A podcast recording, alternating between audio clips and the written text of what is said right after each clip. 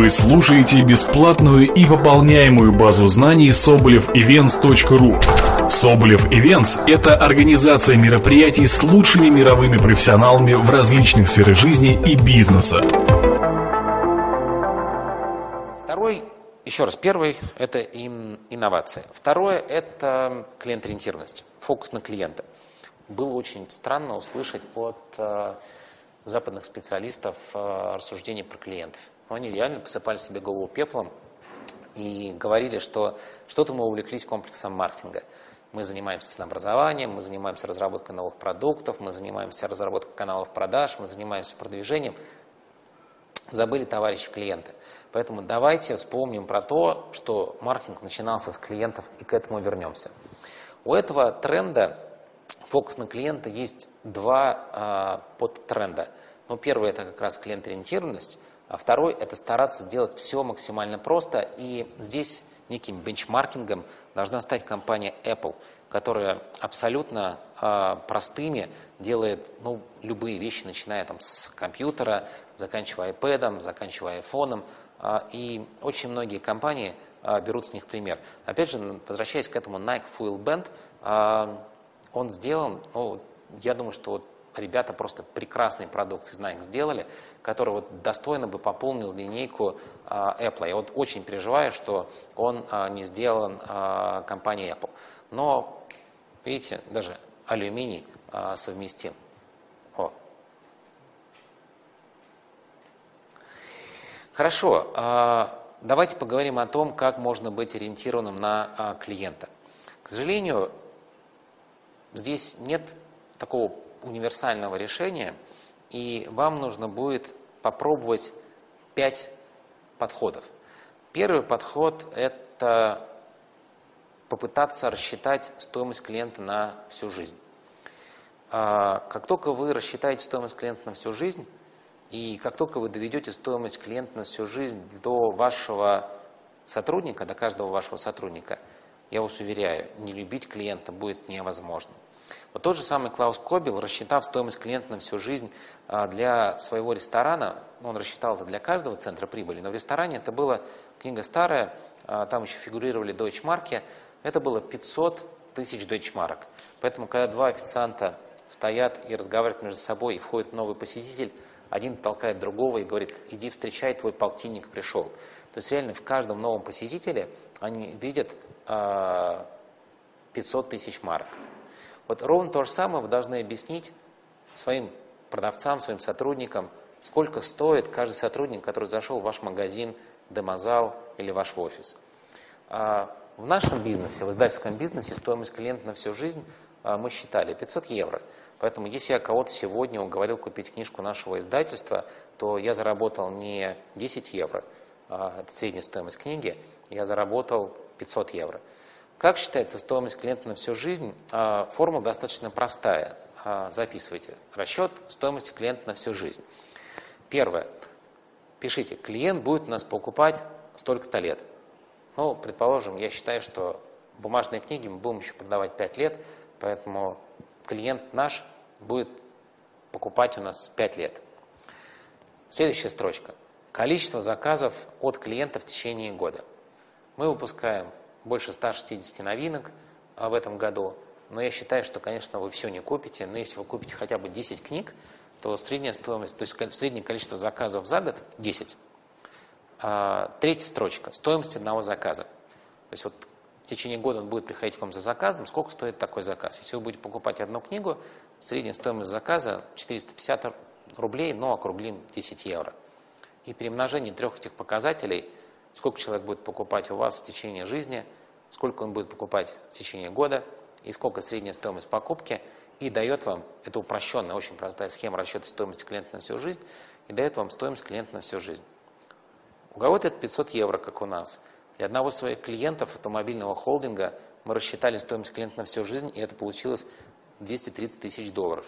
Согласитесь, сумма внушительная. И когда ты видишь покупателя, ты видишь не просто человека, мужчина или женщину, ты видишь перед собой двести тридцать тысяч долларов, и ты делаешь все возможное, чтобы их не потерять. Если не сработал прием э, калькулятор стоимости клиента, если он уже поднадоел. Ну, то есть через некоторое время уже сотрудники э, устанут от этого визуализатора пятьсот евро или там пачка долларов э, сфотографированная, которая показывает, сколько стоит вам клиент на всю жизнь. Вам придется заниматься более сложными вещами и сделать более клиентоориентированную компанию можно, создав программу борьбы с оттоком, создав программу лояльности, создав программу замыкания и создав программу клиентоориентированности. Это достаточно сложные вещи, но, может быть, только программа борьбы с оттоком достаточно проста. Смотрите, как она делается. Еще раз я повторю, для того, чтобы сделать компанию клиентоориентированной, можно сделать четыре вещи, одну за другой, перебирая их, потому что они идут от простого к сложному. Первое, мы делаем, считаем стоимость клиента на всю жизнь. Второе, мы боремся с оттоком. Третье, мы включаем программу замыкания. Четвертое, мы делаем программу лояльности. И пятое, если вот все это не работает, мы делаем программу клиентоориентированности. Ну, э, давайте про отток.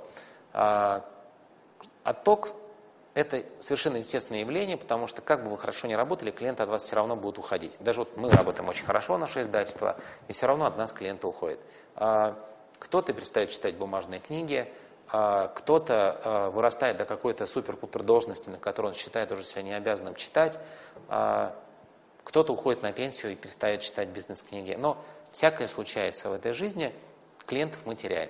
Так вот, тогда, когда вы попытаетесь понять причины, из-за которых клиенты от вас уходят, вы начнете бороться с этими причинами, вы будете бороться с оттоком. Лучше всего это получается у операторов мобильной связи, у них даже есть такое направление, которым занимается э, в крупных компаниях большое количество сотрудников, античерный, борьба с оттоком. Э, операторы делают очень много, они анализируют свою клиентскую базу и видят, почему от них уходят клиенты. Мы не имеем хорошего тарифного плана, у нас плохое покрытие, у нас очень высокие цены и так далее, так далее, так далее.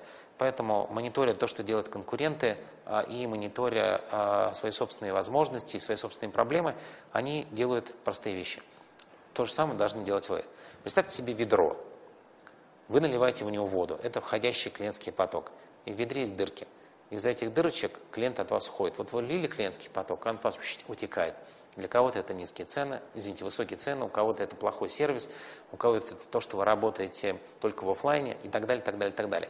Как только вы понимаете проблемы, видите эти дырочки, из которых вытекает вода, вы начинаете их затыкать. Какую-то дырочку можно заткнуть пальчиком, предложим поднять цены, у вас высокие цены. Вот мне кажется, это очень простая проблема, которую очень легко решить. Плохой сервис – это уже ладошками надо закрывать. А есть проблемы, ну, скажем, устаревший продуктовый ряд. Ну, то есть вы не конкурентоспособную продукцию имеете. В этом случае реально просто, ну, бедро надо менять. Поэтому я по всей простоте этого приема очень многие деловые люди им не занимаются, потому что они реально, ну, я не побоюсь этого слова, боятся а, проанализировать причины, по которым клиент уходит из компании. А, принято убивать тех людей, которые приносят гонцов, приносящих хорошие новости, плохие новости. Поэтому люди в компании молчат и про сложности не говорят. Когда я провожу такое мероприятие как консультант, я обычно специально разговариваю с людьми, чтобы они не боялись называть проблемы, которые есть в компании. Честно, даже я прошу э, генерального директора или коммерческого директора выйти за аудиторию, чтобы они не могли влиять на сотрудников, э, чтобы они могли честно называть проблемы. Программа замыкания, программа лояльности – более сложные вещи. Э, ровно то же самое нелегко сделать программу клиентоориентированности. Я, наверное, сразу же просто перескочу э, к такому, э, э, к рекомендациям вот больше. Вот чтобы больше узнать на тему клиентоориентированности, я посоветую вам э, четыре книжки. Первая книга называется «Доставляя счастье». Ну, вот два пальца вверх, как говорят американцы. Если вы не читали эту книгу, сделайте себе подарок, купите эту книгу сейчас и прочитайте ее до Нового года или крайняк в Новый год. Еще раз, «Доставляя счастье». Вторая книга, которая, на мой взгляд, вообще лучшая книга всех времен и народов, я считаю, что это просто лучшие книги, бизнес-книги в мире вообще не написано. Это книга «Клиенты на всю жизнь». Если вы еще не читали книгу «Клиенты на всю жизнь», вы, поверьте мне, очень много потеряли, в том числе и денег. Третья книга, которая вам понравится, это «Сотрудники на всю жизнь». Клиентоориентированность очень связана с сотрудникоориентированностью. Как вы относитесь к сотрудникам, так сотрудники относятся к вашим клиентам. Поэтому вы должны очень хорошо относиться к сотрудникам. Книга про это. И четвертое – это легендарная клиника Мэйо. Я Мэйо. Я... Мы еще не выпустили эту книгу, она вот-вот выйдет из печати, но это вот прекрасный пример того, как на очень жестком конкурентном рынке за счет сервисов, услуг, клиент-ориентированности клиника стала лидером по доходам. Очень хорошая история. Еще раз повторю, доставляя счастье, клиенты на всю жизнь, сотрудники на всю жизнь и третья легендарная клиника Мэйо. Все книги нашего издательства. Если вас очень интересует тема клиент-ориентированности, если вы хотите разобраться, с бор...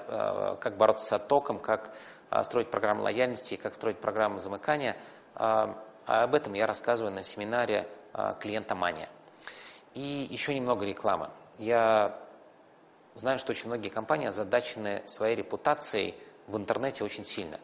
Ну, можно накосячить в офлайне, и мало кто про это знает. Ну, обидели вы меня в магазине, ну, пришел я домой... ну, не знаю, там, рассказала про это своим друзьям, знакомым, э, семье и все. А обидьте меня, и имея такой канал, как онлайн, э, я просто напишу про это в своем твиттере, три с половиной тысячи человек, в фейсбуке восемь тысяч человек, в блоге пять тысяч человек, и волна будет немаленькой. Поэтому очень важно мониторить, что пишут про вас в интернете. И, пользуясь случаем, я хочу посоветовать очень хороший сервис, который разработала компания «Лидмашина», «Клиента Мания». Вы можете зайти на сайт «Лидмашина» или набрать в поисковике «Клиента Мания» с двумя буквами «Н». Я человек скромный, но я не отказался от того, чтобы этот продукт назывался э, моим именем, потому что я очень хочу, чтобы наша страна была клиент-ориентированной. Я три года проработал на Западе, и мне стыдно за то, какой у нас сервис. Мы не подтягиваемся, э, не тянемся совершенно к этому э, направлению работы. Еще раз, это было отмечено как тренд номер два на международном маркетинговом саммите. Это очень важно для западных стран, и это не менее важно для а, России.